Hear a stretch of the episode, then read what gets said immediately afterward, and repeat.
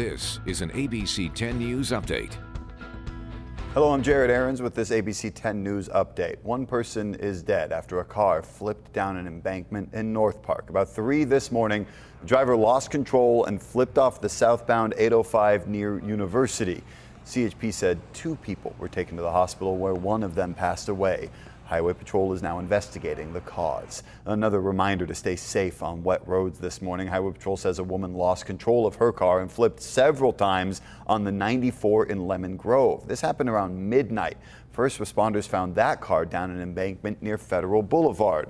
Firefighters found the driver. She appeared uninjured. Paramedics checked her out, but she refused medical treatment.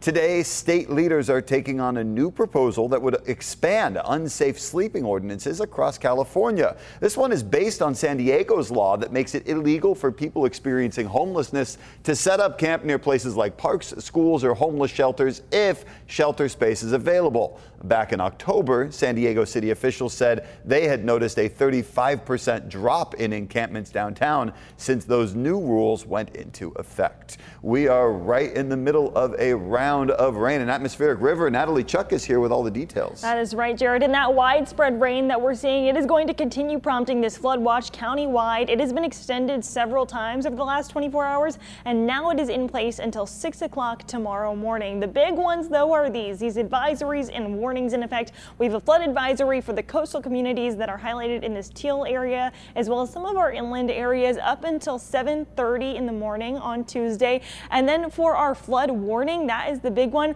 That is going to be taking place at the Fashion Valley area due to the San Diego River. So it is in effect until 11 tomorrow morning. We also have a winter weather advisory going into effect at 10 o'clock tonight for some of our mountain areas. So you guys could see some snow out there overnight.